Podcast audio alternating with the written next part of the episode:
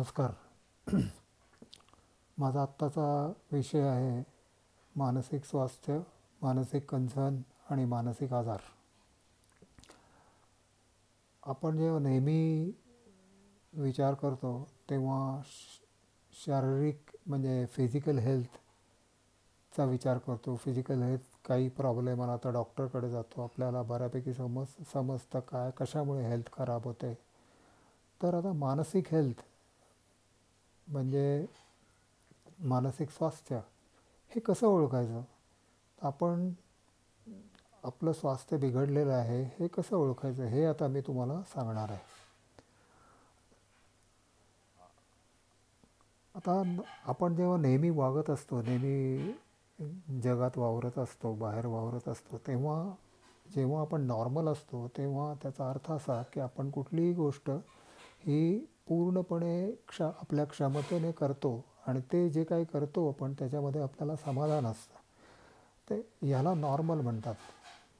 आणि पुढचा ह्याच्यातला भाग असा आहे की स्टेबल आणि अनप अनस्टेबल आता स्टेबल म्हणजे तुम्ही जेव्हा तुम्ही शांत असता जेव्हा तुम्हाला कसलाही त्रास नसतो जेव्हा तुम्ही व्यवस्थित वागत असता जेव्हा व्यवस्थित बोलत असता नीट विचार करत असता तुमच्या भावना नीट असतात तेव्हा तुम्ही स्टेबल असता.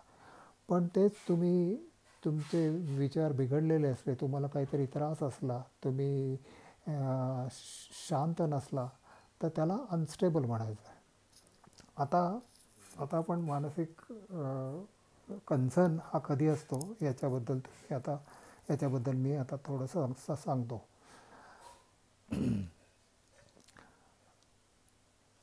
आपल्याला बऱ्याच वेळेला तुम्ही पाहिलं असेल की आपण नॉर्मल जरी असलो तरी आयुष्यामध्ये इतक्या घटना घडत असतात की त्या घटनांमुळे आपल्याला कधीतरी अस्वस्थ वाटतं. काहीतरी अनइझिनेस वाटतो. काहीतरी लहान सहान कारणावरनं चिडचिड होते. कधीतरी राग अनावर होतो. कधी झोप जास्त येते किंवा झोप येत नाही. कधी अनामिक भीती वाटते. कधी कधी भूक लागत नाही किंवा अति भूक लागते. किंवा कधीकधी विनाकारण संशय येत असतो.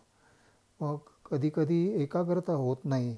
विचारांम विचारांमध्ये गोंधळ आणि निर्णय घ घेता येत नाही. मग टायर्डनेस वाटतो निराश निराशा वाटते आत्मविश्वास कमी झाल्यासारखा वाटतो जगण्यातला आनंद कमी होतो. आणि मग काही वेळेला काल्पनिक भीती पण येते काही काही वेळेला अचानक रडू येते. तर हे जे काय अस्वस्थतेचे जे सिमटम्स आहेत हे सिमटम्स आले की हे थोडेसे सिमटम्स आले तर ठीक असतं. पण हे जर सिमटम जर येत राहिले जास्त वेळ जर येत राहिले तर हे तर ते वाईट असतं. तर ती मानसिक कन्सर्न असते. मग या मानसिक कन्सर्नवरती तुम्हाला काउन्सिलरकडे किंवा सायकोथेरपिस्टकडे जाऊन उपाय करायला लागतो. अदरवाईज ह्या ह्या ही जी कन्सर्न असते त्याचा तुम त्याचा तुम्हाला स्वतःला आणि इतरांनाही त्रास होऊ लागतो.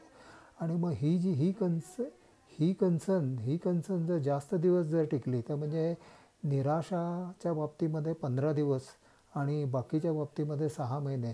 तर तर एवढा पिरियड जर हे सतत तुम्हाला जास्त इंटेन्सिटीनी किंवा सतत येत राहिली की किंवा तर किंवा जास्त त्याची इंटेन्सिटी जास्त असते तेव्हा तेव्हा त्याला मान तेव्हा त्याला ते मानसिक आजाराचं लक्षण म्हणतात. म्हणजे काय होतं? म्हणजे हा आधीचा जो स्टेज आहे आधीचा जो जे स्टेज स्टेज आहे त्याला न्यूरोटिक स्टेज म्हणतात. आणि पुढचा जो स्टेज आहे म्हणजे जेव्हा तुम्ही आजारामध्ये डिसऑर्डरमध्ये जाता तेव्हा त्याला सायकोमॅटिक सायक सायकोटिक किंवा सायकोमॅटिक असे स्टेज म्हणतात. आता न्यूरोटिक स्टेज अजून एक तुम्हाला इन्फॉर्मेशन देतो या न्यूरोटिक स्टेजबद्दल की कार्न हॉर्नी म्हणून एक सायकोलॉजिस्ट लिहून होऊन गेलेली आहे. तिने फार छान थिअरी सांगितली आहे. तिच्या थिअरीमध्ये पर्सनॅलिटी थिअरीमध्ये तिच्या थिअरीमध्ये तिने काय सांगितलं की काय होतं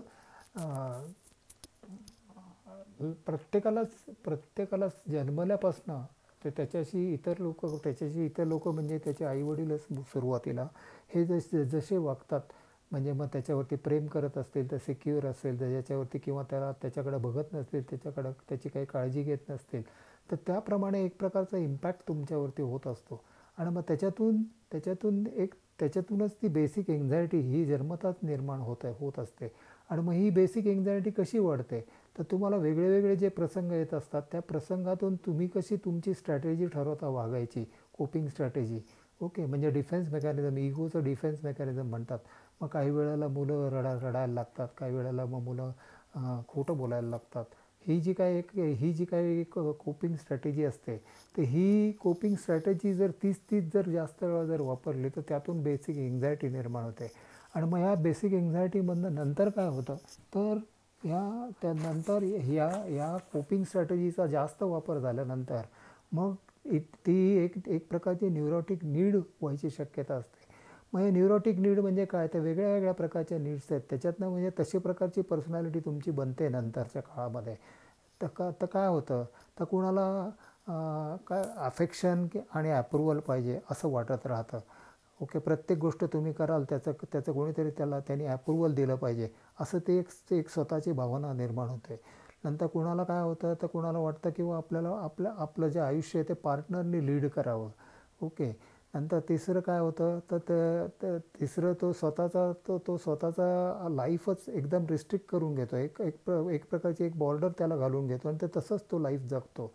चौथं काय होतं? काही लोक मग अशा न्यूरोटिक नीड पॉवरची न्यूरोटिक नीड असते. म्हणजे मला कुठल्याही पर कुठल्या ह्याच्यामध्ये मला जास्त पॉवर मिळायला पाहिजे. जास्त जास्त जास्त. असं हे एडलेच असतं. असंच त्या आयुष्यामध्ये होत राहतं. मग काही जणांची कशी प्रवृत्ती होतं they want to exploit others okay मग काही जणं काय होतं त्यांना प्रेस्टीज पाहिजे असतं. कुठेही कुठलेही वावरताना त्यांना प्रेस्टीज पाहिजे असतं. ते प्रेस्टीज मिळाल्याशिवाय त्यां ते अन अनकम्फर्टेबल होतात. ही त्यांची प्रेस्टीजची न्यूरोटिक नीड आहे. नंतर मग काही जणांना काय होतं पर्सनल ॲडमायरेशन पाहिजे. कोणी सगळ्या जिथं जाईल तिथं त्यांचं कौतुक झालं पाहिजे. अशी प्रकारची नीड आहे. नंतर काही लोकांना काय होतं तर एक अचीवमेंटची एक नीड असते. मला का मला कुठल्याही याच्यात अचीव करायचं आहे? मला शिक्षण अचीव करायचं आहे? मला स्पोर्ट्स अचीव करायचं आहे? मला हायेस्ट प्राईज मिळालं पाहिजे वगैरे वगैरे. आता ही न्यूरोटिक नीड बनते. मग काही जणं काय होतात सेल्फ सफिशियन्सी इंडिपेंडंट ओके म्हणजे त्यांना असं आवडतं मी स सगळ्या बाबतीत सेल्फ सफिशियंटच असायला पाहिजे आणि मी इंडिपेंडंट असायला पाहिजे. अशी एक प्रकारची एक वृत्ती तयार होते. मग ती वृत्ती सगळ्या त्यांच्या कृतीतून दिसते. मग काही लोकांना काय होतं की they they go in for perfection जे काही गोष्ट करतील ते त्यात त्यांनी परफेक्ट गेलं पाहिजे. इथपर्यंत जातात. मग ते मग त्याच्याकरता किती क कष्ट क करायला लागा किती लक्ष द्यायला लागेना ला लागलं तरी चालेल. असं सगळा प्रकार असतो तो. आणि मग अशा प्रकारच्या ह्या न्यूरोटिक नीड्स आहेत. ह्या न्यूरोटिक स्टेजमध्येच न्यूरोटिक नीड्स होतात. त्यामुळे म्हणूनच तुम्ही पाहिलं असेल बाहेर की तुम्ही लोक जर पाहिलं तर काही काही लोक असे असे तुम्हाला दिसतात की हे लोक काय पॉवरसाठी आयुष्यात झ झगडत आहेत काही लोक कसे त्यांचं ॲडमायरेशनच त्यांना कसं आवडतं. तर काही लोक कसे परफेक्शनकडे झुकलेले असतात. ह्या ह्या सगळ्या न्यूरोटिक नीड्स असतात. न्यूरोटिक स्टेजमध्ये होणाऱ्या. तर मी आधीच हे मुद्दाम तुम्हाला मी ॲडिशनल इन्फॉर्मेशन दिली. पण बेसिक माझा जो पॉईंट होता की कुठल्या स्टेजमध्ये मग ही जेव्हा मानसिक कन्सर्नची जेव्हा स्टेज असते न्यूरोटिक स्टेज असते ह्या स्टेजमध्ये तुम्ही काउन्सिलर आणि सायको सायकोथेरपिस्टचा सल्ला घ्यावा. म्हणजे मग त्यां तुमचं मत काही थिंकिंग पॅटर्नमध्ये चेंजेस करून सायकोथेरपीच्या दृष्टीने असं करून काही इमोशनल इंटेलिजन्सच्या टेक्निक्स वापरून किंवा काही एन एल पीचे थे टेक्निक्स वापरून किंवा काही आर ई बी टीचे टेक्निक्स वापरून तुम्हाला तुम्हाला ती स्वस्थता आणता येते. ओके थँक्स अलॉट याबद्दल जर तुम्हाला जर काही जर काही जर विचारायचं असेल काही जर डाऊट जर असेल तर मला जरूर फोन करून विचारा. मी अजून डिटेलमध्ये सांगू शकतो. थँक्यू धन्यवाद.